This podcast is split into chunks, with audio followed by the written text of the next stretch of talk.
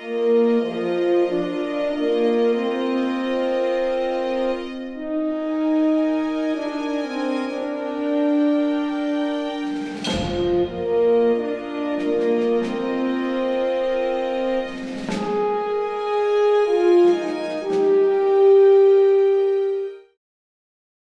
once again to going to say GGR to the Trekway with Gray and I. Thank you. We've been doing a lot of Gray's Green Room at Mr. Gray here, so I get a little bit confused sometimes. Thanks for coming along, Gray.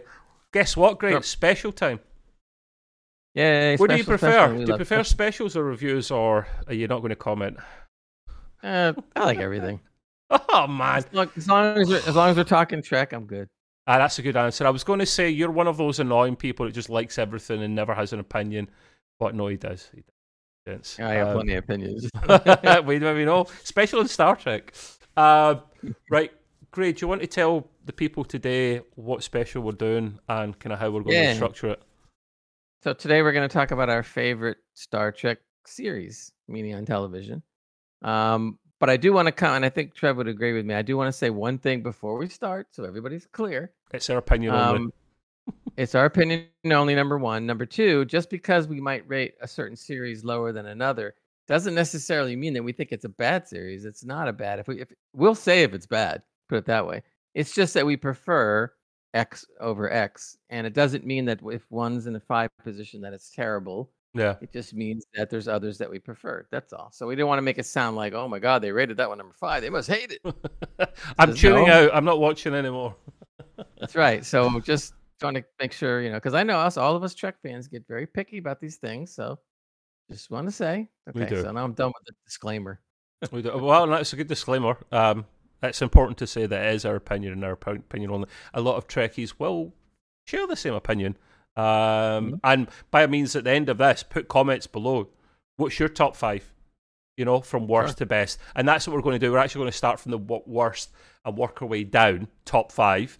There's more than Well, we want to be careful when we we want to be careful when we say worst. It's well, yeah, yeah, we're going to get to that in a Least- second. Yeah, least preferable. caveat, yeah, because we do have a worst. Um, Yes. which we'll get to. And I'm I'm going to let Gray kick this off with the one-off special. It's a special, the Trekway Award to the worst Star Trek series of all time, and why? Tell them, Gray, what is it? And we both share this, Okay. by the way. Okay, the worst Star Trek series ever done since the beginning of time. And in the future, is- and uh, yeah, in the future is Star Trek Picard, hands down. Period. No arguments. And I think, generally speaking, not everybody, but generally speaking, a massive amount of Trek fans all tend to agree. Um, season one was not that great. It was okay, even I'm being kind. And we were kind of hoping that that was like, all right, there's some stuff that happened, but you know, maybe it'll get better. Of course, the worst thing of all in the first season is they turned Picard into a robot, but that's I still can't get over that one. I just I just don't care. It just not doesn't make sense. So that that was the worst they could ever did, and they knew it was the worst. And they and, they, and if they could roll it back, they would. Um, but they can't. They already did it. They already made it canon. Then Yeah. just when you thought that was the worst, Star Trek uh, Picard season two comes out, and woo, right down the toilet. I mean, that whole season was so bad. It was smelling from here to high heaven. I mean, if you had to pick two good episodes out of the lot, it would be the first and the last. And that's Yeah. it, boys and girls. The rest of it was so badly written, so badly acted, so bad. As in just bad. some bad and good moments from you, Gray, when it comes to that series. I know it'd be more difficult to find out the positive stuff, so why don't you start in the negative and end in any positives in Picard for you? Uh the positives in Picard. you got to find something, man. The only positive at all in the first two seasons were Riker and uh, Deanna Troi coming back. Mhm. There were some nice scenes of their reunion that was really great. Um, there were some nice scenes where Riker came uh, riding the white horse at the end uh, with a bunch of. Uh, Oh, and the, the the the Control C and the Control V on the keyboard for the starships. well, yeah, the scene could have been done better and has been done better by Yeah. fans, but the whole point of that was good. So that was probably those those two scenes were Where- probably the best. where can people- Star Trek Where can people find? Sorry to interrupt you, Gray. Where can people find the uh, better version of that uh, Picard battle scene? You you know, Um, yeah, we'll have. To, I believe it's neon light and we'll neon have visual, neon visuals again. yeah, neon visual. We'll put it in the descri- description again. But if you just watch what he did and pretend that that was what the scene should have been Oh, like at the end of season Oh, one, 10 times better. man, this work he does is like so fabulous. That guy, it's unbelievable. And then and it just gets me nuts because when you see somebody like that who's very talented using programs that could be bought by anybody really, um, and he turns out stuff better than their re- resources, which are vastly superior than his, and yet they can't put out something or they get lazy. One of the two. It happens. Uh, but Um, yep. what, what, about, what about the worst thing or worst one or two things from Picard? I know you've got so many choices to make, man. It's I difficult there. I, seriously, there's so much bad in it. I, I just I can't even do it. But probably the absolute worst is what I just mentioned, where they turned him into a robot at the end of season one. I Yeah. don't know what was in their heads doing that. I have no idea who thought up this lame brain idea. But you uh, you essentially have to suspend the fact that he's not the same Picard, that he's just a- an android now. Because if you don't, it is so difficult to even bother watching the series, and it'll be difficult to even watch the third season coming up if you try to keep that in mind. So I just pretend that it's never happened. They didn't do it because it was just one of the dopiest things I've ever seen in my life that they could have done. Just Yeah. awful. Okay. Okay. Um, Many, many awful things. in Yeah. two years, but that was the worst. yeah. Um, I have to agree with uh, Gray. Surprised me by putting in a special uh, TTR awards or TTW even uh, award for uh, worst show ever. But, but but just because we only done five series, there's more than five, so I will be do a special if we have time. Hopefully, we do it for uh, animated section at the end as well. Um, yes, I agree with Gray. It's also Picard. Um, we are very similar on that. We were singing from the same hymn sheet on that respect. Um, many crap elements to it. Uh, some of the things I hated the most. Well, the thing I hated number one the most was the the the uh, the android thing, the robot thing that Picard became. That just we got a, we got a saying over here boils my piss. It really does. it, it, it, it really, really. Why do that such iconic character? It really, really uh, does my head in. Gray, he's typing notes as we're going live here. We're doing this live. Aye. Gray, we're going to talk about every single Star Trek series at this rate. I know. In Well, fact, I think, I think right? we have. Um, yeah, if we've got time, we'll, we'll touch on his, his little comment briefly in a moment. But yeah, there's so many negative things to say. Um, robot thing number one. Uh, for me, the other thing that done my head in was so the writing was all over the place. I was getting confused, uh, especially in season two. Uh, there is many cringe moments in the, in those two seasons. Yeah. Uh, when you have an actor of the caliber of uh, Patrick Stewart, who, bear in mind, is a very, very good theatre actor, and he comes from there first and foremost.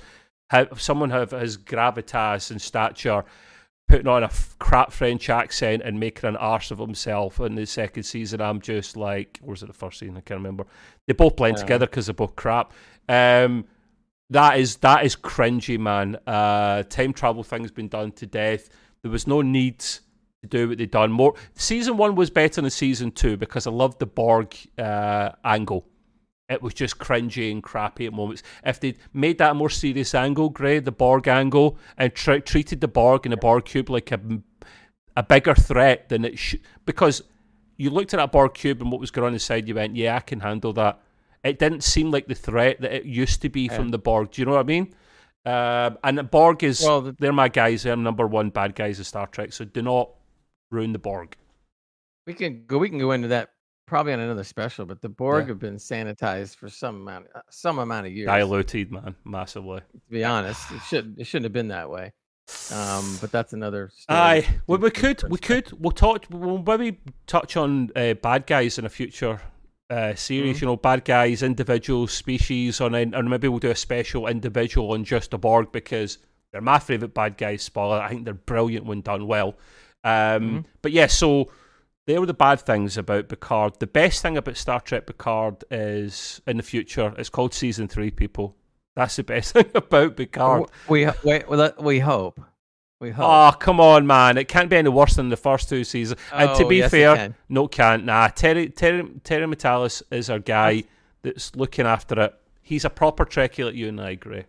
No, I, I'm not He doubting lives- that. But what I'm yeah. saying is, when you're talking about the possibility that it could be crap, yes, Ah. it could be crap.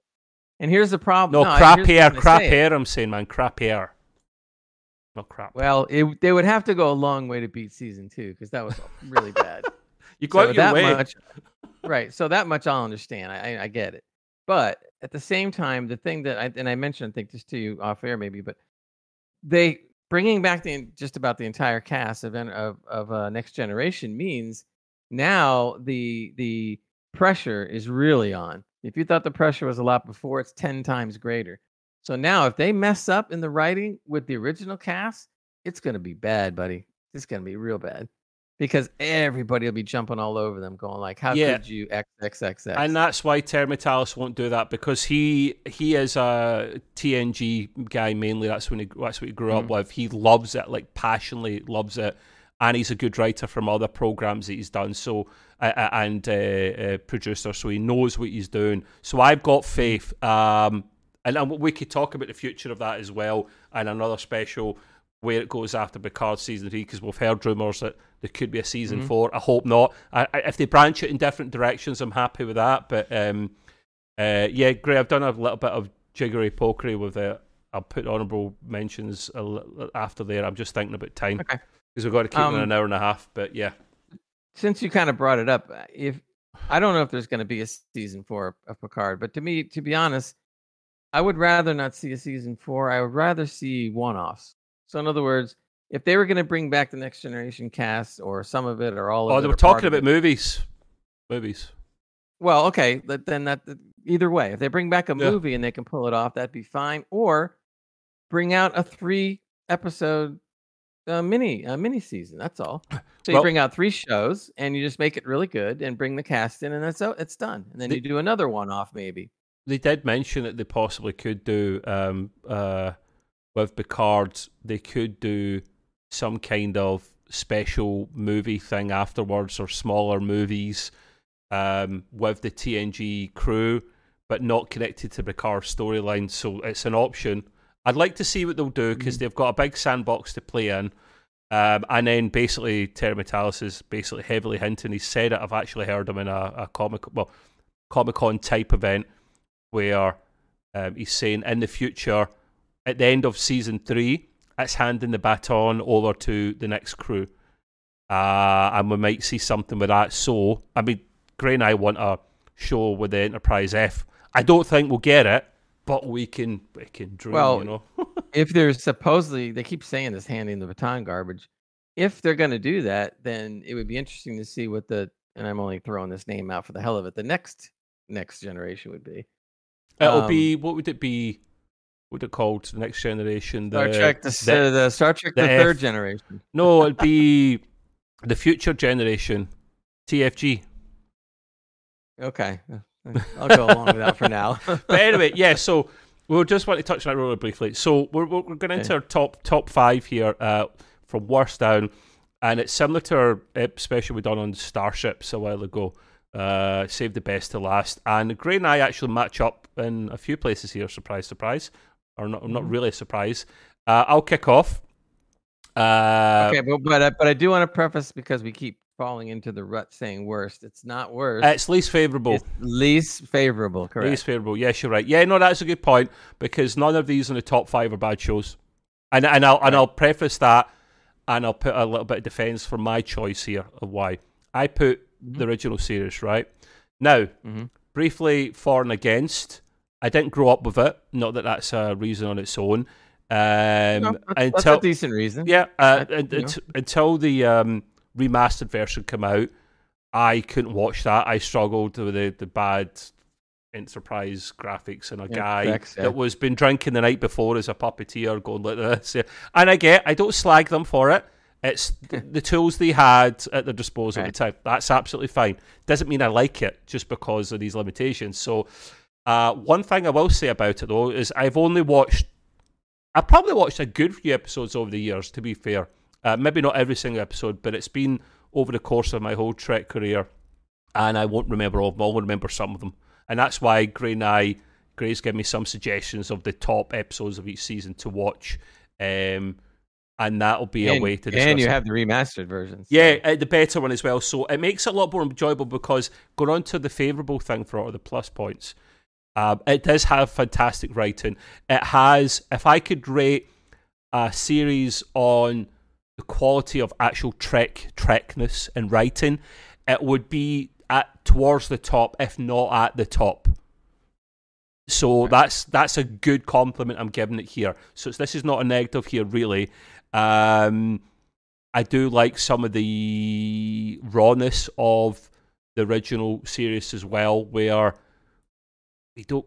Some things are not applicable then as they are in future Trek as yeah, well. yeah. There's They're there's a few still raw. episodes that are definitely dated. There's no doubt. Oh yeah, yeah, You yeah. know, Not not not many, but there are a few. There are a Yeah, few. it's not a big issue. So that's my um, that's that's my least favorable show of all of them. But I still have a lot of time for it, and expect it's not on this list. But if you had to put a knife, and it's more knives than guns here, I guess, in the UK. Gray. If you had to put a gun in my head, um, I would have to say the original movies uh, with the TOS are actually better than the TNG movies, despite me being more used to them. So there you go. That's Oh yeah. I can't give a bigger compliment than that. The series is not as nowhere near as good as the movies, but the movies came later. They had a bigger budget. They had more experience. They were going to be better. Um, So yeah, that is that is my least favorable of the lot. Gray's least favorable blows my mind that it's this low down because it was so good. reason. Go Gray. What's your least favorable of the five? Okay. Um, remember, I'm saying least favorite. I'm not saying bad because I like it a lot. And so, but it, it may sound controversial, but there's a reason. Um, I rate Strange New Worlds as in the number five position as the least favorable. Now, do I like the series? I like the series immensely. But the reason I'm doing that is because it has not got a track record yet. There's only been one season and one season only. And for that matter, it's only been like what 12 episodes or whatever it is. That's Yeah. not enough for me to sit there and vote on an entire series.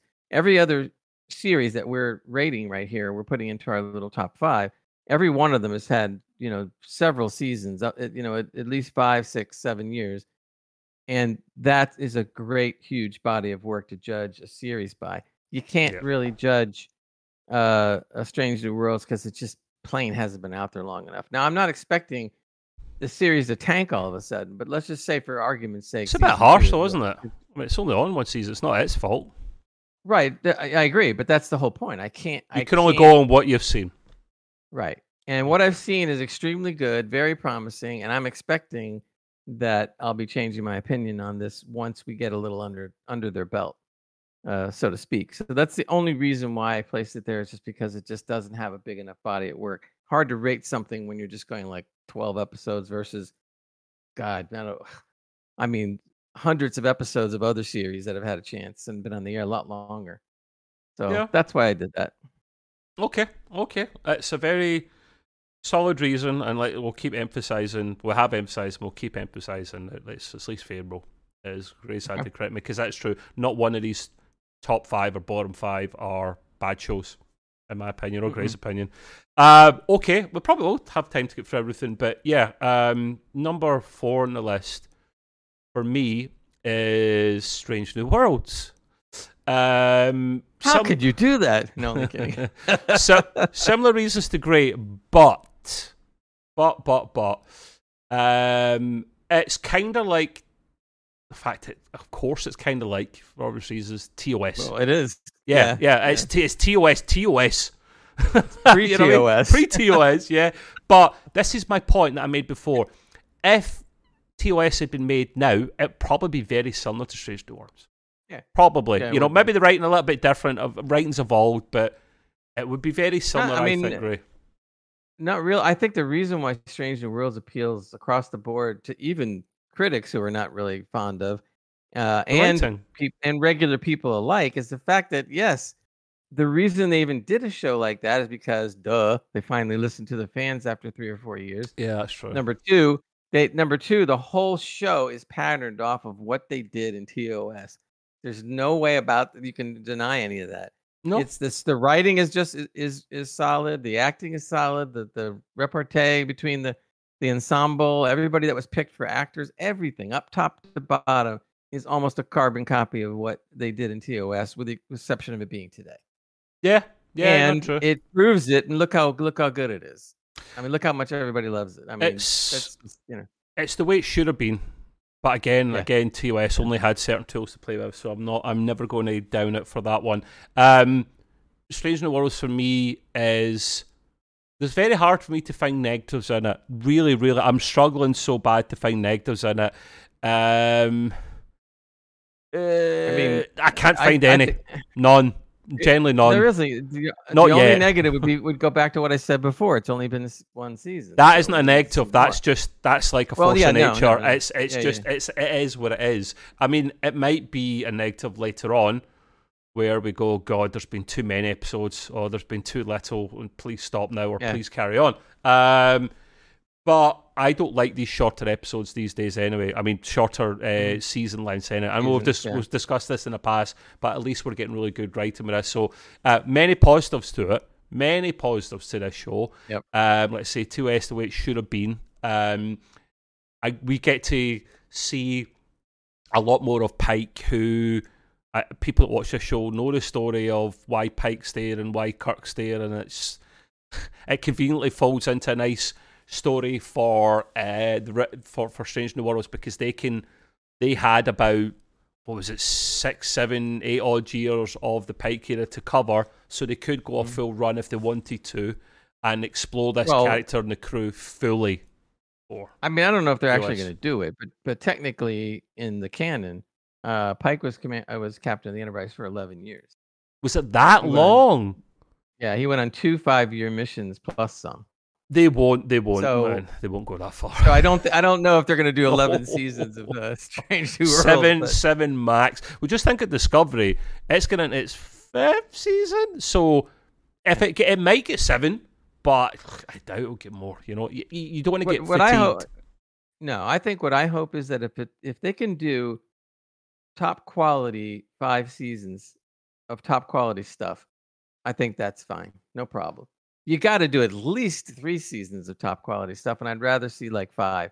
Once five is done and it's top notch stuff, fine. Then just do one offs or move on to the next whatever. I wish. I wish Um, the the Picard had listened to you, mate. They missed out Yeah, the top quality part when they were doing three seasons. Uh, Well, the other the other thing that's bad about Picard too, just to backtrack a little bit, is that when you took a look at the character of, of Picard in the Next Generation, we'll get on to that in a second. Um, they took the character, the the, the strong, domineering, uh, you know, intelligent person, doesn't put up with stuff, he knows what that he's doing, very sure of himself, confident. And when they got to Star Trek Picard series, they turned the guy into an old doddering man who takes crap from everybody. Where did this come from? There was a long know. time in story in, in the Star Trek universe that he's not been on screen for, mate. So he has aged quite a bit since then. Right. To it's be just, fair. But they could have wrote it better. I mean, I don't. course I don't accept have. the fact. I don't accept the fact that just because you're an aging actor that you necessarily may be bad. And I'll give you a for instance. We we talked on GGR a little bit about uh, Harrison Ford. Now Harrison Ford is in his uh, early 80s, right? So for Harrison Ford to come back and play Han Solo, or He to come back it, and though. play, you're right, or to come back and play uh, any other uh, characters. They're talking about him coming back to the Air Force One. Um, I mean, he's. I'm sorry, he's too old for the part. It doesn't make any sense. It's just. It just doesn't work. Yeah, yeah. But if he's put into a part that's written for his age range, he's great. And and and I'll I'll give you one quick example. I won't I won't uh, belabor it too long. Hopefully There's a series on uh, Paramount Plus called 1923, and the whole thing sur- sur- oh, surrounds. crap. Uh, uh, okay, no, it's great. I was wanting to watch it, but he plays the perfect role because he's the matriarch, uh, the uh, patriarch of the family. He's supposed to be old, and he's good. And he and so for that for that type of a role, he's good at it. Okay. But but but but but Stewart just seems like he's like, let's just throw the old guy in there and make him do a bunch of stuff that he's not really capable. Well, whose fault's that? That's the director's fault and the writer's fault. It's not his fault. yeah. Um, Well, But if yeah. you if you read if you've read some of the articles that have come out since Star season one and season two, he has a lot of input on. He was he, it was originally said Well, maybe he shouldn't have had input then. 'cause He doesn't know what he's doing. correctly. Correct. Correct. He's not a Very much writer. so. because he said he said that when he when they first tapped him to come back for Picard, he said, "I don't want to do what I did before," and he didn't want any of the original series in the care uh, uh, from TNG to be in at all. Yeah, no. None. And then he finally had to relent a little bit, and they let Riker in, and they let Data in a little bit and stuff. And but he didn't want that. And look what's happened between all that. They've all came back because Terry's come in and went, "Shut up, Patrick. I'm in, I'm in charge now." No, let, let's move on from. Uh, Yep. Please, let's move on from that because it's going to just ruin my image of Jean-Luc Picard and Patrick Stewart. Realize, right? So you know why I like Strange New Worlds. There's no reason Mhm. to dislike it at all. Gray's fourth least favorable show absolutely appalls and disgusts me. I'm going to actually cut him. I'm going to cut a section out of the pod, so you'll never know what it is. Go Gray. my least preferable, not worse. Not that I don't like it, but my least favorable is Voyager in. Boo! Sorry, carry on. And uh, here's my reason behind it because, and I don't want to get too because we're going to cover the other shows. So the other three shows that we have picked, to my, to me, as I watched Star Trek through its years of progression or whatever you want to call it, um, Voyager I really like, but the problem with Voyager was the beginning The of problem? I'm not gonna say I'm not gonna say the beginning of the end, but the beginning of the writing getting suspect. So there are some really good episodes in Voyager. I mean, really top notch writing, just like the prior series that came before it. No problem. Then there's some shows, and there's more than one of them that that are just kind of like, eh, eh, you know. And then there's a couple that are there's some that are really bad as well. And Like it- every it's- it's season. just- so the very the very consistency, in other words, I'm used to like a level of consistency up up here that we were getting. Oh, with, mate, uh, you're catastrophic. You, you're you're uh, you're in deep space. Your expectations. well. What all high. I'm saying is, all I'm saying is TOS, TNG, Deep Space Nine were all up here for the most part. And then when Voyager came around, I took a little notch below. And then when Enterprise came out, I went just like that. With the exception of maybe the fourth season, it just went down the tubes really fast. Hmm. And and so then and then the rest is history, as we know. But regardless of that fact, do I love, let's say, two thirds of Voyager? oh, If I had to like try to put a number on it or something, I would say yeah. So based on that two thirds, it's it's a very strong series, you know, and I and I like it a lot. In fact, I really enjoy the fact that they kind of brought back Voyager when they did Star Trek Prodigy, which Trevor and I loved because it was just trying to get that homage It's thing going. kind of and- Voyager, isn't it? It's kind of Voyager sequel, yeah, oh yeah, kind of yeah, no doubt. Yeah. Now, and now going into the next season, it's way Voyager like, especially Voyager A. Voyager A, yeah. So that's all exciting stuff, and Mm-hmm. and on top of that, we also got a little taste of Deep Space Nine today, as in Lower Decks. So it comes around, goes around, kind of thing. Okay. But anyway, that's my uh, so that's my. pop, what, what, what, pop some positives on Voyager for you, mate? You, you gave me Oh, there's lots of negatives. stuff. I mean, I think I thought generally speaking, the ensemble was was fantastic. I mean, uh, uh, the the cool thing was having a, a, a female captain, which hadn't happened before. Yeah. Um, and it and it happened in a time period where, unfortunately, some you know female actors out there weren't put in proper lead positions uh, of either TV shows or movies. They're putting it was, stereotypical get, it was getting there. Yeah. Right. It was getting there. It was getting there, but nobody made that bold move. And especially on Star Trek, it had Ah, always been like, Captain's got to be a male. Captain's got to be a male. It's always like that. And and Janeway I- and Janeway had bigger balls than a lot of other fellow Oh, male yeah. counterparts out there. That, that- and I think that was I think it was ingenious that they got Kate Mulgrew to play the part because she really did play a female captain part. Who was the French actress before her that was going to be in? I've oh, forgotten yeah. her name. It's at the tip of my tongue. I'm glad they never went with her because in that pilot, pilot, it, she was crap. There was just no rapport with her and the crew. Yeah. Yeah, I, I think things sometimes things happen for a reason. and In this particular case, it did. So I think she really she's. I think Captain Janeway is this is. I hate to I hate to use the word stereotypical, but the model I guess is a better name for the for the female officer in Star Trek. Yes. Every every female officer should look to her as the pattern, so to speak. and I think Female balls. And I Female think they do. Yeah. Right, because you because you see it even in Strange New Worlds where the number one is female. Which, by the way, if y'all aren't, you know, I'm older than everybody out there, but when the Cage first came out before TOS, who was number one? it was a female. So there could have been a female in a in a in a position, or there was briefly way back in the '60s, but they but the network were- they didn't allow her. uh, He was going to make her uh, that a Yep. high level, but Roddenberry was kind of countered at that point. So Yeah, he he couldn't get that one through over, over their heads, and they just said, no, no, no, no, no, we can't do this, we can't do. And so he decided, all right, well, I'm going to use the Vulcan as the number one, and they started fighting him on that too. But then he said he got away with it because Roddenberry said, hey, it's an alien. I mean, we're not talking about anybody on Earth. They go, oh, that's right. Okay, that's okay then. there you go. So he's actually able to get around the suits quite often in the original series. So anyway, Good. so that's that that Did you have a favorite episode or character or season in Voyager?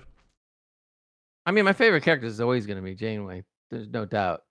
Same. Um, she was obviously the strongest. Uh, probably my second favorite would be would be Seven of Nine. Two, And wh- why'd that be great? Would there be two favorites there for you?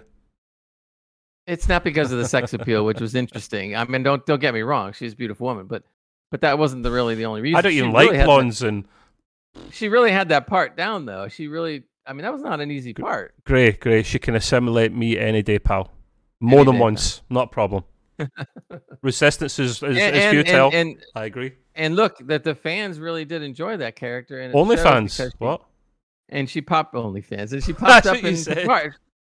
She popped up in Picard, so obviously people people really like her. She wouldn't be coming back. I, and she's You know, going to so- she's going to be the number one of the Titan A behind Mhm. the captain. We don't know who the captain is. She's she's and I, she better not be captain by the end of it. It's too quick for her. I think because of her unique position, she gets a Mhm. field promotion to whatever temporary captain at the time, and then she gets a full rank of uh, commander or or number one. That's You know- okay because it's hard, but do not make her captain yet. You know, it'd be really cool. I don't know if they're going to do it, but what might be kind of neat or a little different would be that the captain of the Titan A turns out also to be a female, a la Janeway. Oh, And two women in charge, mate. That is going to be some. That's going to be a moody bridge. That is going to be a really moody bridge. Now, now, but we'll see. We'll see what happens. I, I, I, I, yeah. As far as other characters, like Chakotay, I know was the number one, or her number one. he was a good. He was. He was a good number him. one, but he wasn't was a big good- Trekkie. He came into that going, "It's a payday. I, I'm not really interested in Trek," and that's See, maybe we'll a good thing. Another, we'll, we'll probably do another special on this. But as first officers, go, yeah. yeah. yeah, I think he was. He was. He was okay. weak. No, he was okay. For me, he was okay. He wasn't amazing. He wasn't the worst. He was. He was. He was very should've- comfortable and solid, but he wasn't excelling. But he should have been. He should have been much more. My my third favorite character probably would have been the, the Doctor. Oh, Bob Um, Picardo. I love Bob Picardo. I So agree those with three Would probably Ex- my favorites. the exact same three order. Yeah, I agree. I agree. Anyway, right. Okay, so disgusted it's four, but I'll let you off, Greg, because it's least favourable. uh, right. Okay. Uh, curveball for th- third. Gray I selected the same thing, and we'll give our reasons as to why. DS9 for both. DS9 for me, a few years ago, would have been in fourth or fifth instead of third. But Mhm. as I've got older, I've matured my Trek palette. I have uh, watched more DS9. Um, I've seen the DS9 episode in Lower Decks. Loved that. Um, I, I've just enjoyed it more. Uh, what I didn't like about it at the very start was, and I haven't seen Babylon 5 for a comparison here, people, right? So Gray has. He's one of his my top second shows. favorite sci-fi series of Yeah, all time. yeah. And one of these days I will get into it. Um, for me, Star Trek has got to be on a starship, and let me let me explain briefly why. Um, I get this context that we're trying to go with, and this is the reason why I hope they never do Starfleet Academy because that will potentially. Um, for me, it's got to be on a ship. Space station was the whole social thing. It was the whole. Th- There wasn't as much storytelling potential, right? Which I think DS9 debunked that quite a bit. Actually, it managed to do pretty well. There's a lot going on in this station. There's a lot of shops and stalls and stuff. Quark's bar, everything. But the problem is they were really grounded, so they would take uh, their uh, shuttlecraft or runabouts, as we're called, like mini, mini poor, a poor man's starship, and uh, take that to nearby planets and whatnot. But it was limited. I've just spat on my monitor. Nice. Um, it was very limited, and then for me, its best seasons were actually the Dominion War. When what were they on? Not the whole time, but a decent chunk. A starship, mm. and my favorite starship, the Defiant, and it just opened it up massively. You could have some of it on the space station, some of it anywhere you wanted in the quad or quadrants because there was a wormhole nearby, um, and it just opened up massively. And I'm about yes, great, and, and and listeners and viewers I'm all about the story first and foremost, but do you know what's a close second, Gray? As as Janeway done in Prodigy when she was hijacked, the pew pew, mm-hmm. right? And for me, that is brilliant. And and the Defiant when it gets ripping with either Dax, uh, Sisko, or Worf in charge of it, they're all excellent uh, commanders of that ship. Uh, was just brilliant. Uh, I found it a little bit too convenient, although I know why they done it that they brought the space station up beside the Bajoran wormhole. That first episode blew my mind because they're moving. Chief Miles O'Brien, I don't know if he's a chief at this stage, moves the space station right beside it, and it's not supposed to be moved like that. And the whole the way they work it out the the, the, the, the shield's been strengthened and she can't take any more, Captain, and pushing it with thrusters was brilliant. And then it got a bit too much like a soap opera in space with the, the, the space station and uh, oh, you hear the gossip and down at Quark's bar and uh, but I've loved it ever since. It's got a lot better. It's higher in my mm. rankings now. Uh, there has been some phenomenal performances and characters on that show for me. There isn't many negatives apart from the early seasons where it's a bit. Uh, I guess Gray Avery Brooks without a beard should be banned, just like Jonathan Frakes. Jonathan Frakes without a beard should be banned. It's not right. Put the beard on. You look manly. You look tough.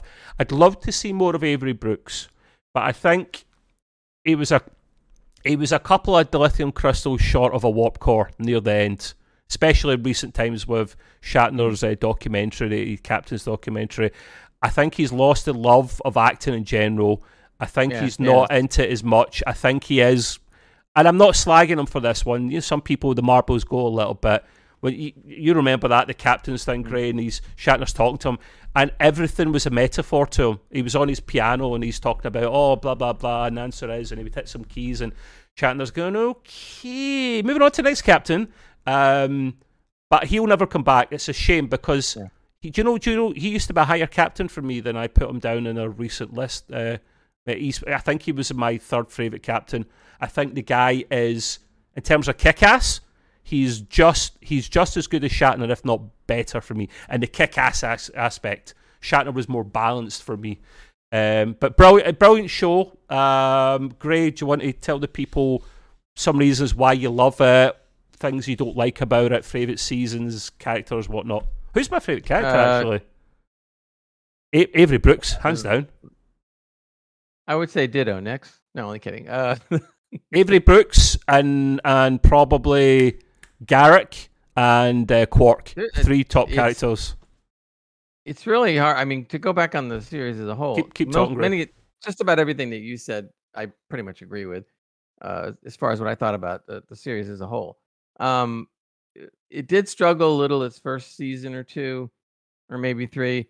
Um, I think trying to find its its ground, I guess, yes. or w- where it was going. So that was so. I wouldn't say the episodes were all weak, but they but they could have been better.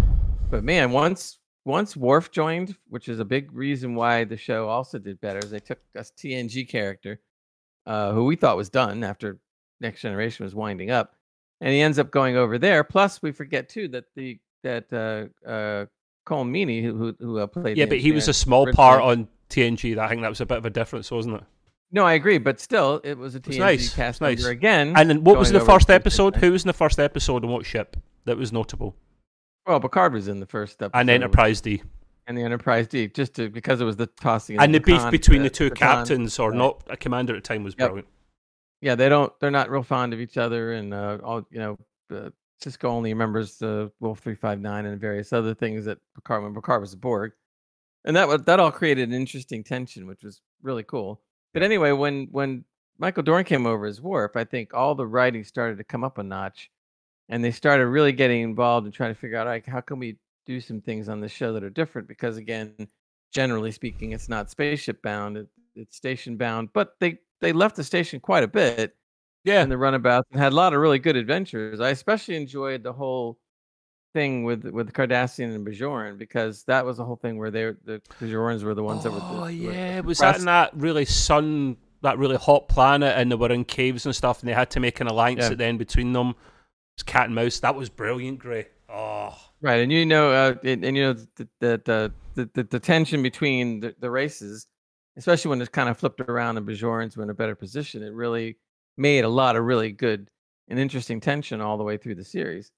Uh, and and so Kira Nerys was always, you know, arguing against uh, in, back and forth with the Cardassians, and the Cardassians made a bunch of interesting characters that the show had on as well. So it it really I liked it because it offered something that was different and the writing after especially after the second or third season really went up a notch when they decided that they wanted to get the dominion war uh, started i thought that was brilliant because that was something that we really had never been the first proper war Done more or scale. less. Yeah, right exactly and how we, how would you handle this and that that took a while uh odo being uh the changeling we end up finding out that his his changeling race is the one that was responsible for the the dominion war spoilers. that was a that was a big old you know oh please spoilers after I know. I know. I'm taking a piss. so that was a, that was something that was quite you know like what you know Yeah, and all the tension that that brought so there was a lot of brilliant brilliant episodes in that whole series and everything that you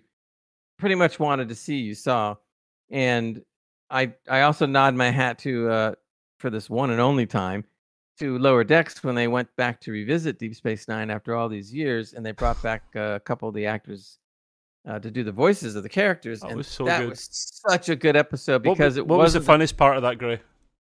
well, That- the the, the best, the best part for me was that it wasn't it wasn't treated yeah it wasn't treated as a as a comedy cartoon episode as much as the rest of the season was.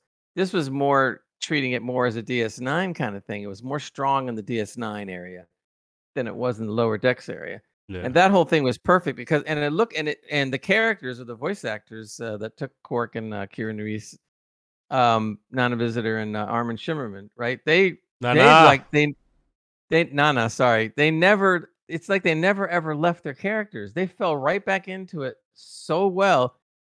I thought I was watching a brand new episode or, or a movie. I hope they got to voice act against one another, mate, and oh, they weren't Oh, yeah, booths because that sure adds to the chemistry. Yeah. I'm sure they did. So that was just like great. So that series really holds up well. And when and now especially when we're talking about at least in my mind, my top 3 are so close to each other because they're, they're- they're so good and they're so good in many areas It was hard to separate none of them, them. none of them right, there's none of them are their negatives are different negatives but, but they all represent the strength of the show, which definitely was the writing number 1 and then of course the actors uh who portrayed number 2. So yeah, Deep Space Nine has so much going for it, and I think people that look back now are going like, "Oh, this is a series without a ship necessarily always running around. This is Yeah, different. yeah. And a whole war. This is different." For for me, And- my my second and third choices are actually I would they'd be exactly the same level if I was allowed to do it like that, but it, makes no sense in Mhm. any kind of scale, Gray. So I had to separate them. My my top is my top, definitely. But um, one thing I was saying to you just, briefly before, Gray, was Mhm. the the the remind people that are watching this has probably seen this episode, but if you have not, please make sure you watch the DS9 episode of on Lower Decks. I can't remember what episode it was, but it's easy enough to find out. It starts with them going to DS9 pretty much, and the DS9 music comes on, and then this, the, the commander tells them literally to go round the pylons, and it goes da da da da da, The da whole and, music, and then yeah. and then they, they kind of do a loop the pylons, and then they're saying, right, what should we do now? Oh, I don't know. Just go round the pylons again and on. Look again. and look at them and on. The music comes on again. Da, da, da, da, da. Yeah. They've gone round two, three times. Like two hours later. Um, But the thing that was, I think that was so cool about that scene before it got to the funny part is when they arrived and they popped on DS9 on the view screen. Immediately, I was transported back to DS9 days when I first watched it.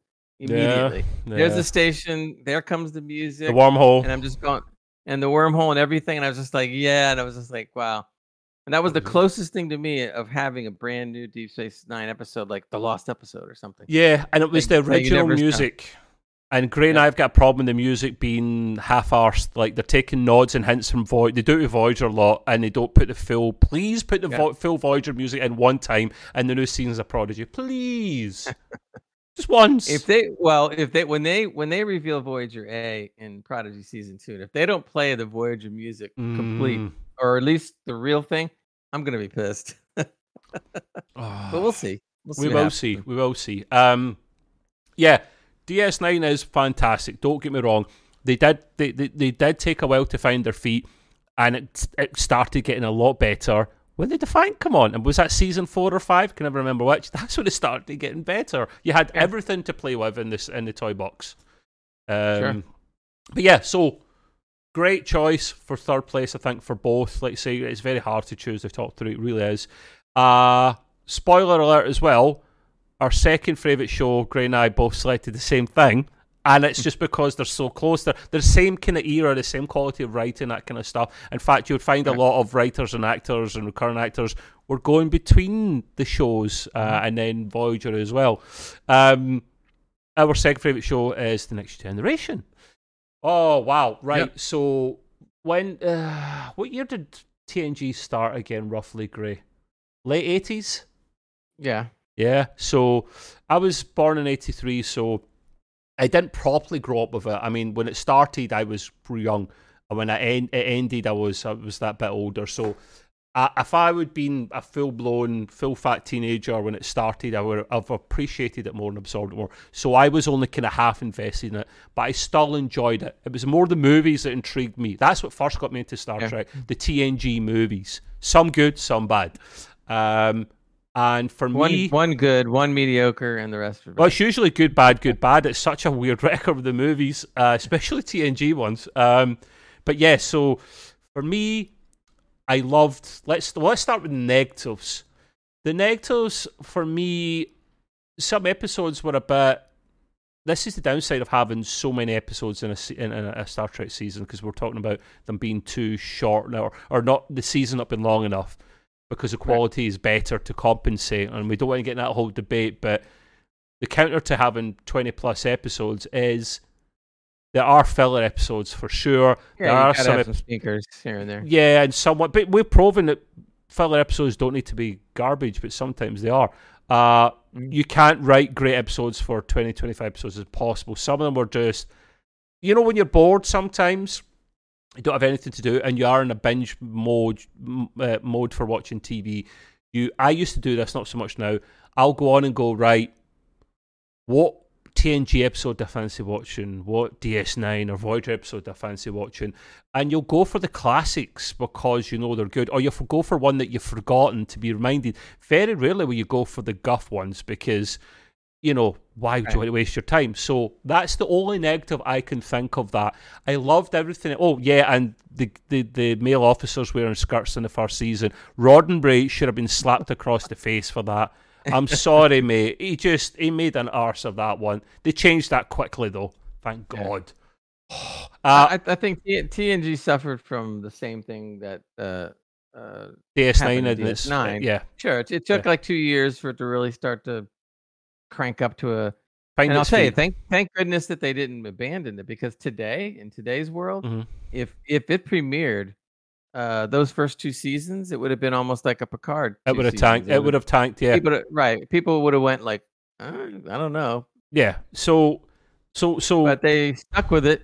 They got through that the shaky parts or whatever. Which even the shaky parts, okay, were We're better not- than yeah, were better than Picard. there was there was two things for me that two only two things I could think of. Like say the the well three I guess maybe the the some of the episodes were not amazing, but the majority of them were good or at least very solid seven out of ten. Um, also, let's say the male officers with the skirts, and also see. I touched on this point not long ago. If Riker had a beard from day one, first season would have been brilliant, but he looked like a baby. He was so young and chiseled, and there was no beard, Yeah. and it wasn't manly. Well, like you put a beard on him, you put a beard on Avery Brooks, they look solid. They're a proper captain. They're a man's man. Um, you have a lot more confidence in them. Uh, so they're the only negatives I think. The positives are too many to to to state all, but Sure. let's go with the starship for one. This massive, colossal, almost battleship. It's not really a ship. battleship, but it's it's so big it may as well be. Many ships come up again. The Duras sisters in Star Trek Seven Generations are like, you kidding me? That's a galaxy class starship. They were they were scared shit of this thing, you know. Uh, it's it, it was impressive ship. It could hold so many people. It had such a talented uh, crew on board that all complemented each other really, really well. Uh, they introduced the Borg for the first time, my favourite bad guy, so thank you so much for that. Uh, they didn't do starship separation nowhere near enough. I don't think any ship that can do that done it enough. The Enterprise E could start to could detach. You never seen it. well, the, the original designs all the way back to TOS was that it could separate. Period. Yeah. Always, always. Oh, even in the including the TO, including the original Enterprise. What? Yep. Yep. That was the original the thing that, that that it could separate and be used as a lifeboat in an emergency. But they never did it. They never did it in TOS for a couple So- of reasons. so it's not the canon then? They, the main reason they didn't do it in, the, in TOS is because they couldn't afford it. The effects for that would have been would have shot it Yeah, right through the roof. true, true, true. So they just couldn't. They didn't bother. Did But they ever state it time- though on screen, Gray? Is it canon? This is not canon. so. Oh, that sucks. I wanted it to be canon. Even just Well, say it, it. it is canon because it was in all the, the writings in the Bible. Is that canon, mate? It's got to be on screen to Yeah. be in canon. No, that that's always been considered canon. It's just okay, not. Okay, okay. This has I've, never been done much. I've learned And something then we got a little. Then we finally got a little bit of it done in Next Generation in the movie and stuff. I mean, but they didn't really do a lot of that. no, and they I- made an arse of it. And to be honest with you, I don't think they ever should have done that. You you can have you have plenty of lifeboats you can send out on a ship. that It would have been quicker. It would have been quicker. Yeah. Way quicker. and, and let's and let's and let's face it everybody knows that when the saucer separates from the main body what happens both pieces look butt ugly Yeah, they they, just they, they are butt ugly, and especially the saucer section. The saucer section. Say that ten times really quickly. Um, The saucer section is slow as because it's supposed it can it, it can be faster than it is if it's in warp and it separates. It can, with its own momentum, continue in low warp for a while. But it wasn't. It was stone cold still at the time, so no wonder it literally just had impulse drives to try and get it away from the warp core, and it had no chance. So, uh, yeah, and then you put Deanna Troi in charge, she crashes the bloody ship, man. So there's many jokes there. But yeah, so uh, I'm sure male officers would have done this too. Not picking on her because she's a woman, but she, she sucks at steering starships. So they were they were the negatives and the pluses I loved about it. It was just so so so good. Um, again, you could still see at this stage though, Gray, because CGI was only starting to become of a, a thing then, and it was Yeah. still very raw. You could still tell that they were borrowing many of the uh, stages and props and crap backgrounds and scenery from TOS.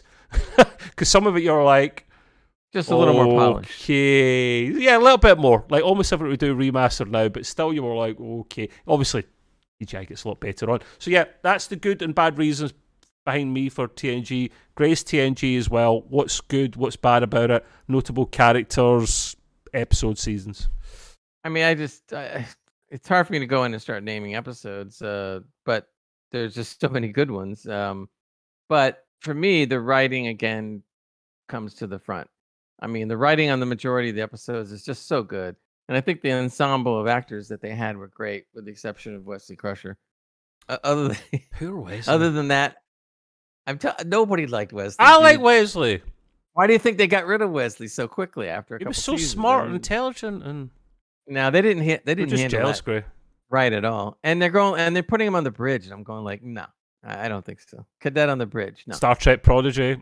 Excuse so me. with the, ex- I get it, but with the exception of that, Wesley, which they got rid of, well, Okay. is that the original the original cast was was just really well done and the writing was just so top notch it was just it was just excellent and i think they went into that series with a tremendous amount of pressure to be good because oh, everybody at Oh, yeah. that point loved tos they love the writing how The strong movies. it was it was the, it was the first right the movies were already going things like that and they're just like wow do we have some shoes to fill here and that could have very well been right tanked right down the Great. Do you think that was a, a reason it was so successful that the movies came along, TOS movies came along, and if it wasn't for the TOS movies doing well, they may have not very well been a next generation.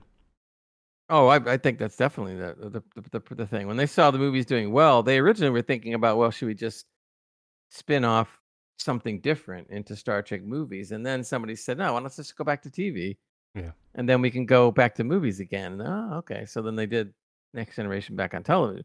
Yeah. Um, so it was just, it, it just was such a good series from top to bottom, and it had a great ending uh, when they finally ended the season. The two-parter yeah. was just, well, I forgot the name of it now. Gosh. Yesterday something. no, that's a different yesterday. Enter- no. Enterprise is different. Uh, but but the, Yeah. that's the one season where the ending totally made sense and it was great because the the finale of, of Deep Space Nine at the very end was not that great. It was it was very anticlimactic, and that was the Oh, only thing that, that kind of pissed me off about Deep Space Nine. Started out good, like they, how they were going to end it in the finale, and then it just kind of got just fell flat, It completely does. flat. Uh, whereas whereas the uh, the the uh, the ending of, uh, of TNG was just uh, was the best of both worlds. Oh, great. That's a good point to point out. See the best of both worlds. It's one of, if not the best two-parter, like mini story arc thing I've ever seen in Star Trek to this day. Wow. I think there was also a bunch of other episodes. I can't remember the names too. I think wasn't there one Measure of a Man where they had um, oh god, that movie star at the time.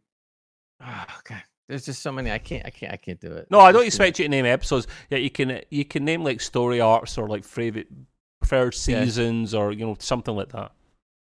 but it was just I can't even name a good favorite season to be honest. I I- mean if I had to, I might put season one and two kind of to the side a little bit because it was kind of getting its thing going. And then the rest at the are same- even. Okay. right, and then the rest would be all pretty much even and uh, up and down.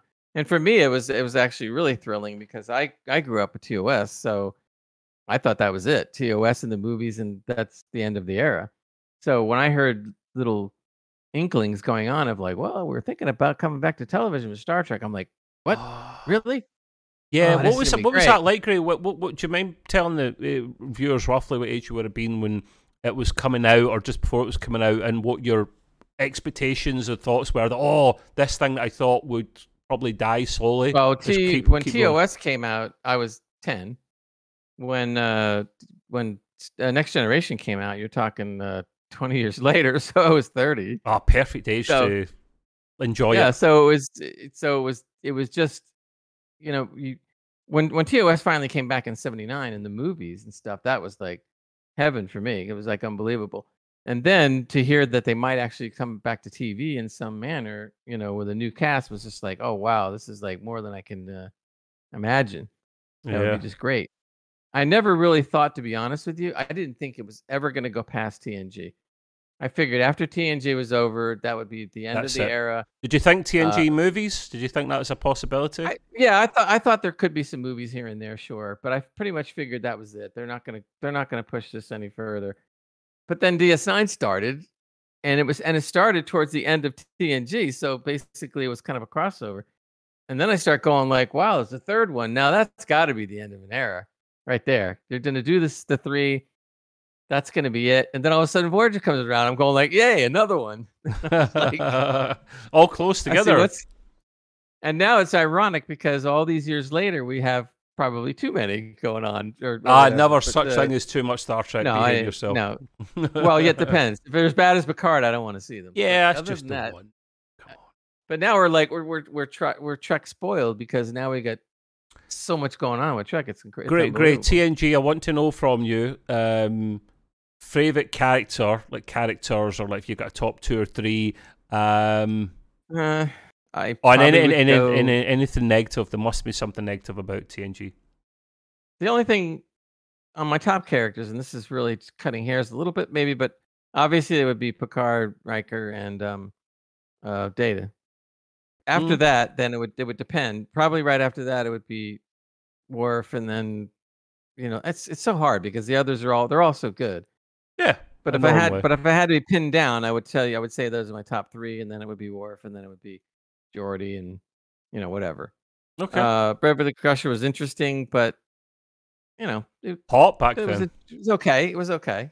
I know. I Mm. met her. I have a picture with her and everything. So you know. Man, I want I I wanted more of these interviews, man. I, I want I want I want Deep Space Nine interviews. Um, I want I. Voyager episodes uh, interviews. Sorry. unfortunately, some of the people that I had a chance to interview were ones that were able to be interviewed. The other ones that I did meet and got to talk to for a couple of minutes were not doing interviews at the time for whatever reason. That's up to them. I, I can't Ah. push them to do it. So I, I Ah. met I met Gates McFadden, talked to her a little bit, didn't get the interview. I met One- night with Gates. um, I met uh, uh, Kate Mulgrew. So have I. Um, Yeah, and so that was just it was brief, but it was nice and you know and stuff. And again, couldn't no interview on that one. yeah. yeah. Um, Ah, well. So there was a couple I met that I didn't get an interview. It's just the way it happens. But I was very, very, very fortunate to interview the people I did, Okay. uh, which is which is really A- great. But, Any uh, negative? Any negative about TNG? There must be something you were like, Nah. nah, I could have done better, or I wasn't a mass, wasn't. Not like you disliked or hated. We're doing f- least favorable, remember? So right? No, I just I, thi- like I said, with uh, I would just I would probably put the first two seasons if you're yeah, that's true. and I'm yeah. and I'm loosely saying negative, so because they I they obviously weren't as good. But again, that would probably be the only negative if you want to call it that, uh, because then it just started really ramping up and doing and doing good. So Yeah, Yeah. That is a good shout. Great. That is um. I I'll, I'll settle on that then. Um, we change a little bit for our top show. Yep. Um, and for me, right, I'll go first. It's not the same.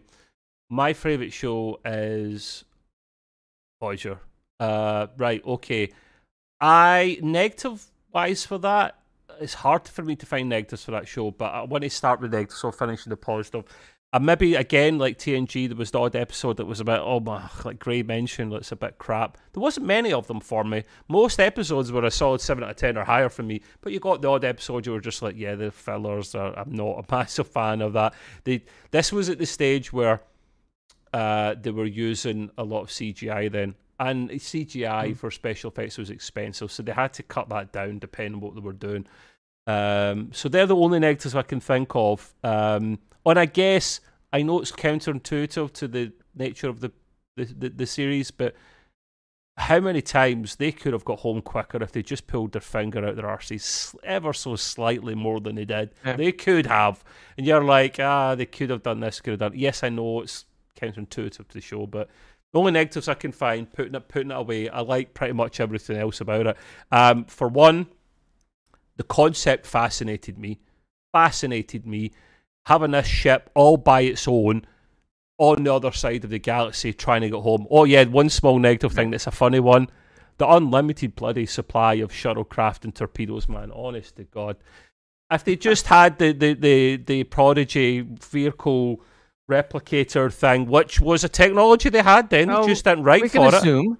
Assume we can assume they had. it. No, we can't because it's question. not, it's not canon. Well, first They of all, I didn't. can get I can I could get under that one because as long as the crew is capable, and I'm sure they were, of building torpedoes and stuff, they would just have to find the, the materials. that Yeah, they it's the problem, though. Gray. You have to find the materials. Finding, replicating stuff, it takes energy, but so, you can't replicate energy. You have to find those raw materials. And yes, it's possible, but you need like refineries and all that shit that you maybe can't do Right, but they're not. But they're not going to make. Right, they're not going to make an episode about that because it'd be boring as hell. So you just got to kind of assume. I know, but we techni- we get technical and nitty gritty. That's the whole point, Gray. yeah.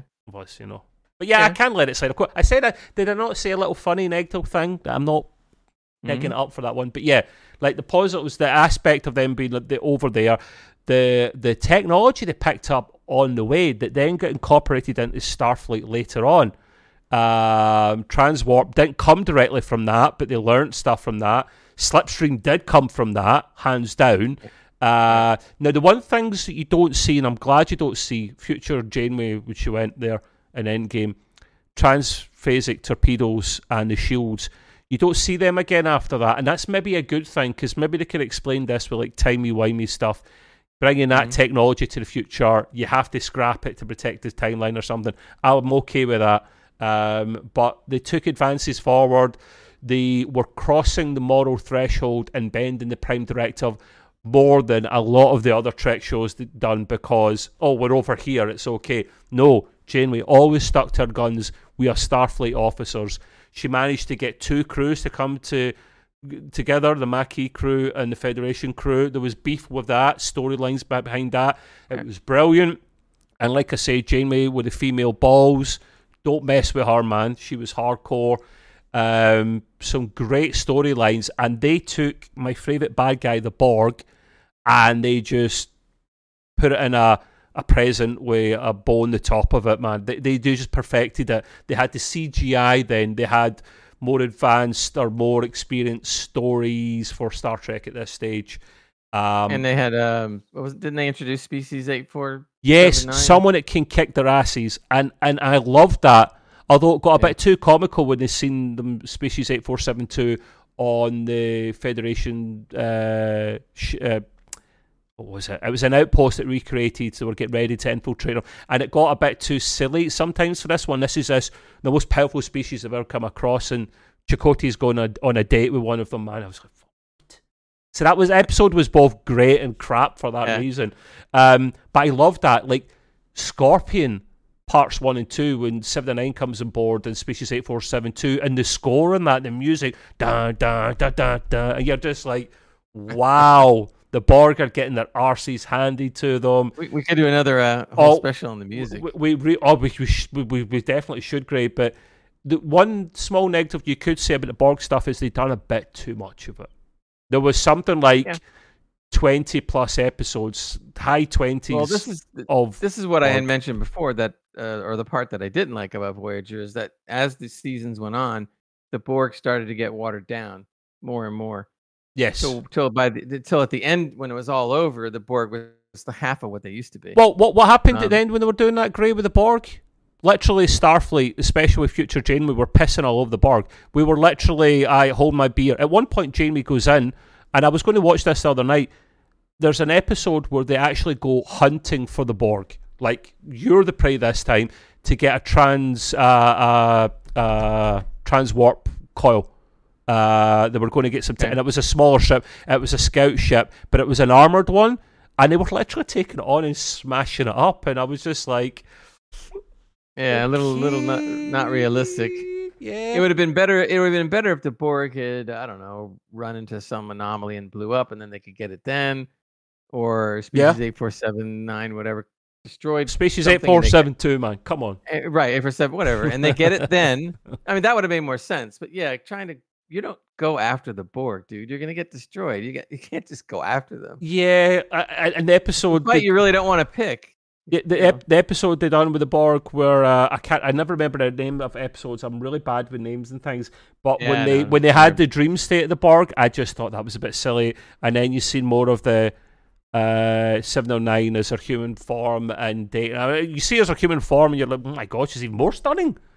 Um, and she's they're doing the dreaming thing. And she's got a lovely enough talk. Oh no, no. But then you start seeing more of the Borg Queen stuff, and and it was either Suzanne. I think it was Suzanne Thompson. Alice Krige was in the movies. I may have them mixed up though, right the other way around. But the Borg Queen in that and Endgame was brilliant. I I remember watching Endgame, the series finale of Voyager at a Star Trek convention in Blackpool, England and at that, at that stage, you couldn't get the internet was very raw. You couldn't get the torrents and the downloads, and you would be a few weeks behind, two, three weeks behind the states. And I remember watching Endgame before people in the states even watched it. Uh, they had a copy, and we are all sitting there. The lot of us just, and at the end, you know, there was just you see them get home, and people were like, I don't think they should go home. It's still split to this day. There are some people, not many, that will say, I don't think they should ever got home. You know, it's not believable. But they had to. It was a yeah, sto- yeah. It was journey from start to end, great, and the score and the music when they got at the end, the look in Janeway's face, the emotion. I had a little tear in my eye. I thought it was brilliant. They come home, the whole fleet's there to greet them, and I'm glad. At the time, I went, "Please land, please. We want to see what happens. The celebration. Just give us five minutes of that." Now, in hindsight, I'm glad he didn't do that. Just the head towards the planet. It ends that's it. Um, one of my, I just, and I was a lot older. I was, I was well in my teens then, so I watched that uh, religiously. I used to have VHS tapes of it. I've lost them now. I've met several of the Voyager cast at that Comic Con. Lost the pictures for that. I'm really pissed off about that, Gray.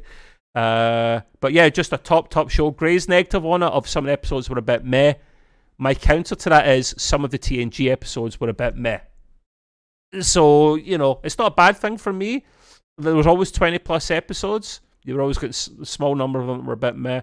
but the majority of them were great writing and what a sandbox they had. They had the best sandbox to play in Grey.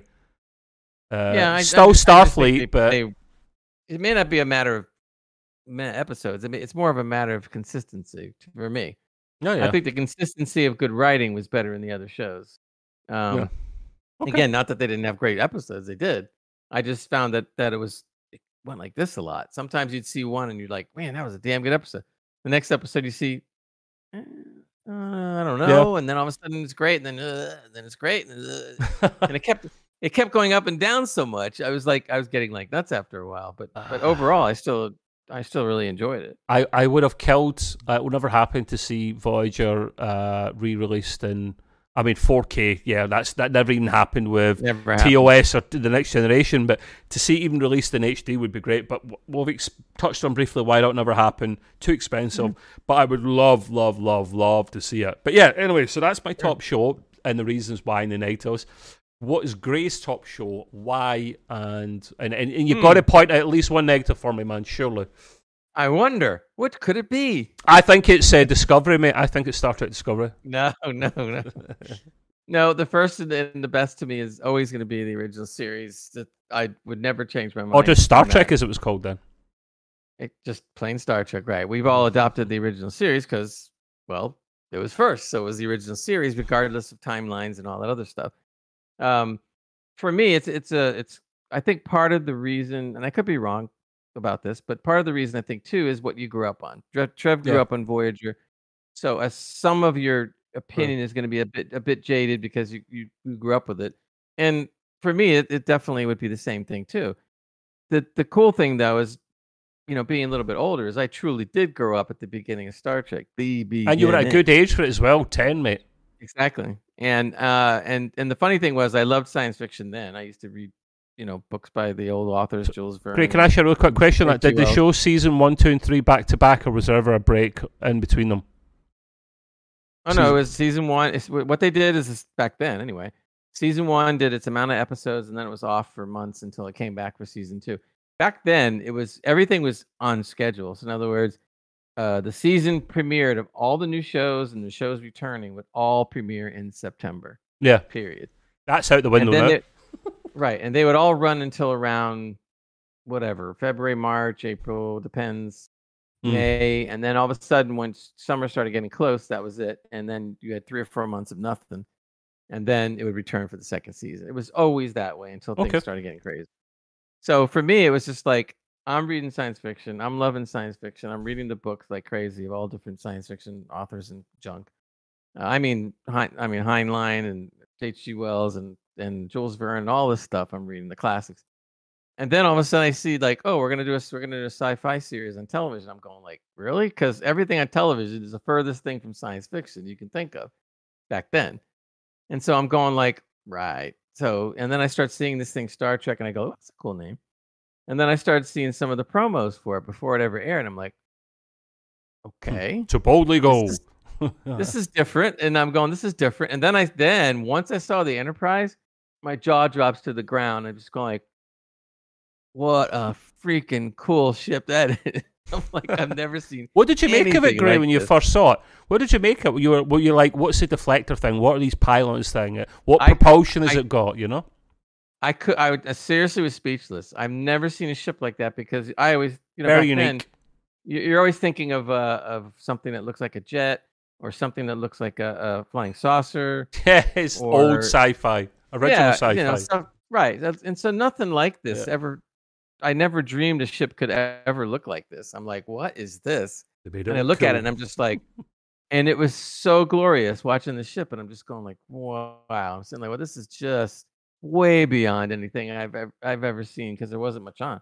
yeah. So to that to this day, I still feel that way because that was it's hard to, to describe it, but your emotions just go crazy because you're a sci-fi nut and everybody. back No, then great. I you know, understand perfectly, mate. I really do.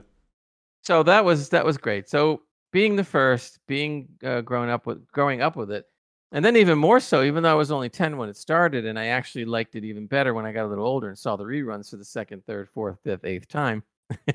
like, I realized how good the writing was. I I couldn't because I have been reading these the book, you know, books and I'm going like, wow, they're actually writing something intelligent. I mean, this is like intelligent stuff. Mm. And I'm going, nobody does this on television. And you know that I, you know, I'm watching like Beverly Hillbillies and Gilligan's Island and all this stuff. Okay. and you're not talking about super intelligent stuff. They were good in their own right and they were funny, but this is nothing like this. And I'm just like, this is like really different. So it'll always be the best to me. Uh, to this to this day, I I still strongly feel that overall, the writing for the original series is better than just about anything that's been produced for Star Trek. Yeah. Uh, beyond. Agreed. Period. Not that it would. Not that the writing was excellent and strong in TNG, and excellent and strong in DS9, and excellent and strong in most episodes of Voyager. It was all good stuff. But if I had to sit there and rank writing of every episode of every series, then TOS still to this day is just and and there was reasons for that, not just because it was 1st Mhm. but they had science fiction writers as consultants and actual writers doing parts of the Scientists. well. Scientists, everything were involved. I mean, it was like They, they done that in Wow. Stargate as well, to be fair, and I love it when a, a Right. sci-fi show does that. Right. That's what makes it semi-believable. Unlike things like Star Wars, let's hire someone Star Wars. No, we we won't. Well, see, it's funny you mentioned Stargate because if I had to rank my top, you know, three or four sci-fi series, it's Star Trek, it's Babylon Five, and then it's Stargate SG One. Stargate's my second, so yeah. Um, so That and says not- all. and I could, I, I and not, and even though I I like uh, parts of Atlantis, and even though I liked Universe and stuff, the first one, SG One, is Oh, it's the best. Yeah, agreed, man. Yeah, my top yeah, three. yeah, yeah, yeah. So, and anyway, to get back to TOS, I just that, remember then when I'm watching the special effects, there was no special effects like this out there, period. So when you saw this and you saw space and you saw planets and you saw the Enterprise and you saw all the stuff going on, it was just totally brand new back then. Yeah. It- in in our eyes, watching it back then, it was every bit as good as what we're seeing today because I- that that was cutting edge I understand. you know back then so it was just outstanding so for many other and and, and i i won't even get into the cast now so the cast that Hmm. they picked for tos were also excellent there's these people that were really good actors and they were able to play their parts and i'd never seen to that and i know i was young but i never saw an ensemble what they call an ensemble cast like this before They were all and great. Like, all of them. wow. Yeah, and, and it was truly the family ish aspect, which is what really drives Star Trek when you can like your crew or your main crew, your top five or six or seven of the crew, so much that they're if you lose one or somebody gets hurt or whatever, you feel awful. Because that's part of your Some- family. Some world first as well. The first interracial kiss. The full, the first Oh, yeah. woman of color Yeah. in a command position or at a bridge in a position like that. there was many things. One of the, one of the things that was brilliant about Roddenberry back then was the fact that he knew that he could get certain stories right around the, the, uh, the remember he was dealing with TV censors. Okay, so the censors back then were very powerful, and if they didn't like something, it ain't going on TV. Period. End of story. So what he was able to do is because they didn't understand science fiction, a lot of the censors, hmm he was able to take many of the themes that were going on in the world that at that time and incorporate them into science fiction stories and the, the censors just went like yeah it's science fiction you know fine Yeah. whatever and they didn't and a lot of this got under their nose where they never even saw it. One one blatant uh, example was that there was an episode um, i can't remember the name right now but there was two characters on the episode and down the middle of their face right their face was split. Half of their face was white and half their face was black right? Now i know it looks a little weird but still okay? And he does this episode and I and, and when I first watched this, I was totally surprised at the end because I didn't even think about how this was going to end. As I'm watching this and, and as I'm watching these two guys fighting each other and they're they're they're like really pissed off at each other and they they both want to kill each other for various reasons uh, that they spelled out in the writing. The writing was good, you know, you do this and yeah, but you've done this and you know, blah blah. And I'm sitting there through the whole episode going like, what I get I understand that they're angry at each other, but why are they so angry at each other and why are they they're both the same. What's the problem? I don't get it. So as I'm going through this and seeing the anger build up and all the stuff going on in the episode and there came one point in the episode which you never noticed because everything else was so brilliantly done around it. And they and Kirk, I think it was Kirk, asked like, why why are you so angry at each other? I don't understand. And he goes, "Well, isn't it apparent?" And the crew on the on the Enterprise is looking at each other, going like, "What's what's so apparent? I don't understand." He goes, "My face is white on the left and black on the right. His is white on the right and black on the left." And all of a sudden, I'm looking, and when you see the characters, I never noticed it. No one noticed it. It was brilliant. And once I Hmm. saw that, I went, "Oh crap!" So this is race relation and tension, etc., w- w- rolled up into a science fiction episode. Yeah. And Yeah. now all of a sudden, it all started making sense. that, You know, and stuff like, "Wow, okay." And this would have been something that, if it was normally had been done on regular television, would have been censored immediately Yeah. Yeah. back Yeah. then. And he got through it. But it was this episode was well so well done in the camera angles that they were using, how they each whenever they showed the character, hmm they very carefully didn't show them together per se, really close. You know, except maybe when they're fighting. And Mhm. even when they were fighting, there was like they did things so you couldn't really tell. So really, unless you were just happened to notice, you didn't know any of this until the end. Wow. Now that's just one example. I just wanted to point out an example of what Mhm. what was astounding about the series. That was not a diff- a hard thing. I mean, uh, uh, that was not an easy thing to do, to write and to get through the censors. And they faced a lot of that stuff back then. Yeah. When the interracial kiss came around, and they fir- and the and they first read that the TV censors, they said, "Uh, uh this ain't happening. Sorry, take it out." And Roddenberry had to go back and say, "Yeah, but you don't understand. It's an alien entity that is forcing them to do this. This is not. They're not in their right minds." And the censors thought about it and thought about it and thought about it, and finally they went, mm, "Okay, I guess you're right. Since they're controlled by aliens, the interracial kiss can go by. Came a long way, Gray. Really, Came a long way. Exactly. Wow. And and they got that by the censors. Otherwise, again, if that was put in normal television episodes, that would have been taken out Yeah. right away. Yeah. So Is- this is another just another example. So it was very difficult to write for the shows. Was there any and they did it- negative to the show or the TOS? There's Yeah, something there were- in there it you didn't like or thought could have been better. There were some episodes like anything else where the episodes were kind of corny.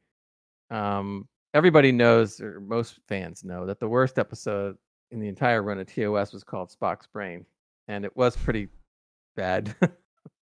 um, I mean, the actors tried their best, uh, but it was really silly. It was all about how the how they took Spock's brain out and stuck it into a computer so they could run the computer with Spock's brain, and then meanwhile Spock's body is still working. He has this thing on his head, and he's walking around like a robot. Did they actually like- take his brain out of his head? Yeah, yeah. How's that And even then- possible in even Star well, Trek? this- because it, it was an it was an advanced alien race, right? Oh, okay. and so how do they get the brain back again? Well, McCoy sits under this weird looking thing he put on his head, and all the knowledge of the alien race invades his brain long enough for him to be able to perform the operation to put the brain back. Uh, where have we seen So this already- before? Already, I'm watching this, and even as a kid, I'm going like, "Wait a minute." I mean, you you can be pretty advanced, but this is this That- is a little That much happened. here. That happened with Jack O'Neill in Stargate SG One a little bit, where the knowledge is downloaded to his head, kind of thing that almost kills him, overwhelms him. Yeah, yeah, and that's kind of what happens. Exactly what ha- uh, happened in this episode. so Yeah, it was yeah. done way before Stargate. But it was silly because there came a point in the time where he's putting the brain back in, right? And McCoy goes, "Oh, I can't remember what to do. The information's leaving my head."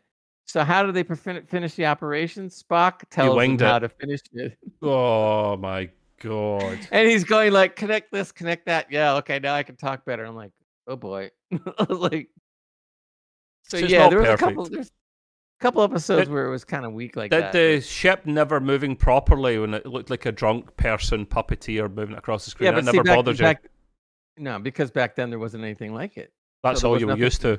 So you were like, for- nothing that- as far as I'm yeah. concerned, that's normal. Exactly, it was totally normal. Yeah. Well, no, it was actually first of its kind. So what they did, you you you didn't you didn't see that. Later, you saw it because as effects got better, now you start going back and going like, oh, all right, now I can see this stuff. Before you saw nothing, you saw nothing. Um, so it was all just like amazing, you know. Yeah. but but for a that choice. many and and and I I've, I've also been able to interview a lot of the people of the cast too, which is interesting. I never got to, to do the top three, unfortunately.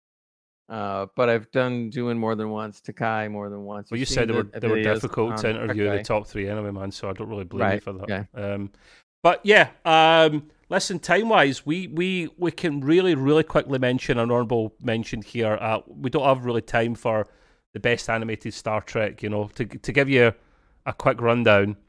Gray and Mhm. Favorite uh, animated show is Prodigy, by by Yeah, quite a bit easily. probably. Yeah, and then Lower Decks because it was meh. It had good moments, had bad moments. It was meh for me. And then Original Series, Grace Cena, I've not, so I wouldn't even comment on it. And I'm not interested in never watching it either. It, it is voiced by the actors The from TOS, cast. which Mhm. makes it special. I just, it's the Scooby Doo type animation. I'm not, it's not I won't, right. I only tell you one thing: the stories were freaking excellent. The writing was by the same people that Yeah, wrote makes TOS. That But when you got to the animation, oh boy, yeah, even I was cringing, even though I was I was a little older. I was- it was like I was- it was like I've seen bits of it, like you know, Kirk and all that. See when they start running, it's like the Scooby and the Scooby Gang running away in a, in the you know in the mystery. It was just, uh, but yeah, so that's just uh, you know animated side of it. Prodigy is brilliant. It, it, it's it's good enough to be a live action show for me. Um, uh, the honorable mentions we had really quickly, and I've penned anything down for this. It was great to mentioned this was. There's another two shows, obviously. There's Star Trek Discovery and Enterprise. Now, I don't know which way you put it down, Gray. I don't know which is the better or the worst of the two. I know you're not. Uh, Discovery I for really- me is the better of uh, Discovery and Enterprise, Yeah, that's the reason. That's the order. and that's on season I- three and four alone. Not even one and two.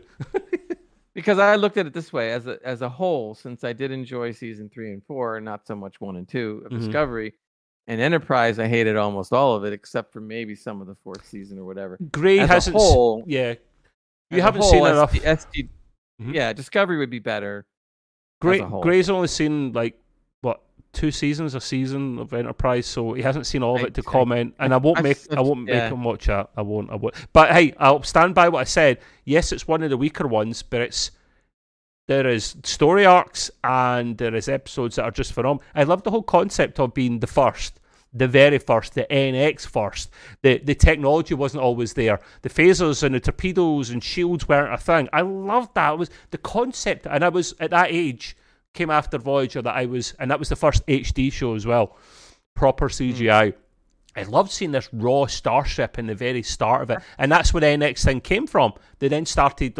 There's NX of every major line that comes, uh, uh, uh, every starship. So loved it, absolutely loved that. But I mean, One one thing about Enterprise, I think that disappointed a lot of fans at the beginning was the fact that we wanted to see a progression of something going into the future Yes. past past TNG and DS9. We wanted to see the next century and how you know. Yeah, we did. And all of a sudden, all of a went sudden, it went all the way back to the beginning. We're going Yeah. like, why? Yeah, I And know. a lot of I a lot of fans hated that. The second reason they hated it was the open and the music. Oh no, I hated music. awful. We for for Awful. for for for, for everyone out there, Gray and I tend to prefer the, the traditional Star Trek music. Usually, there's no singing involved in it because it's very hard to do it. We like more of the uh, we Good like more of the orchestrated pieces. exactly, Gray. Thank you, and that's what works best when you've got a guy. It's been a long way. Shut up. Just mute it. See was when they awful. see, see they, they, Gray, they done a mirror universe of uh, of uh, Enterprise. I don't know if you've ever seen those episodes, and and the music is different. There's no singing. It's brilliant. It's so much better. Anyway, listen, guys, we need to we do need to wrap up there. Um, we didn't have as much time to talk about them, but we got the, the the good stuff out there, which is the most important thing. We mentioned the worst show of all of them at the very start, Grace. So well done for that. Uh, thank you all for your patience. We'll do the usual call to arms. Um, please comment below on your top five. Please, I'm curious. Uh, any ideas for specials you want to see? Um, little cheeky thumbs up there as Grace Shona and uh, cheeky subscribe if you like this kind of content. Uh, we are available on Trekway uh, on Twitter um, and in all audio pod- podcast platforms. Uh, you don't need to watch us; you can just listen to us if you want. Uh, my colleague and friend here, Gray, has got his own pod as well, GGR, where if you like Star Trek, we, we touch on it the odd time, but we do talk about lots of cool entertainment stuff. A lot of it is around like the superhero stuff, the fantasy, the sci-fi. But we'll talk about what's hot at the time, really, with Gray and his pod, and we do specials in that. We'll have one coming out uh, tomorrow or over the weekend anyway, uh, and he's at uh, Green, Gray's Green Room on the usual p- podcast and YouTube platforms and on Twitter as well. Give him a shout. And last but not least, we do a gaming pod. We're all about pods. uh, with our friends over at Extreme PC UK. And if you Google for them, you'll Which get we're the doing in about an hour. yeah, exactly, and you'll get Oh. the Discord link for that as well. Um, because I think his his his website now is something like extremepcuk.podbean.com. He moved his podcast over to Podbean. Okay. So if you Google that, I'm sure you can find it. But listen, thank you as always. Uh, we'll be back next week where we've got an interview, and I won't tell you who the interview is with. Gray does had done interviews back in the 90s with some people. Tune in next week, Thursday for that. It'll be released. And until then, do your thing, Gray. Live long and prosper. Cheers, guys. Bye bye.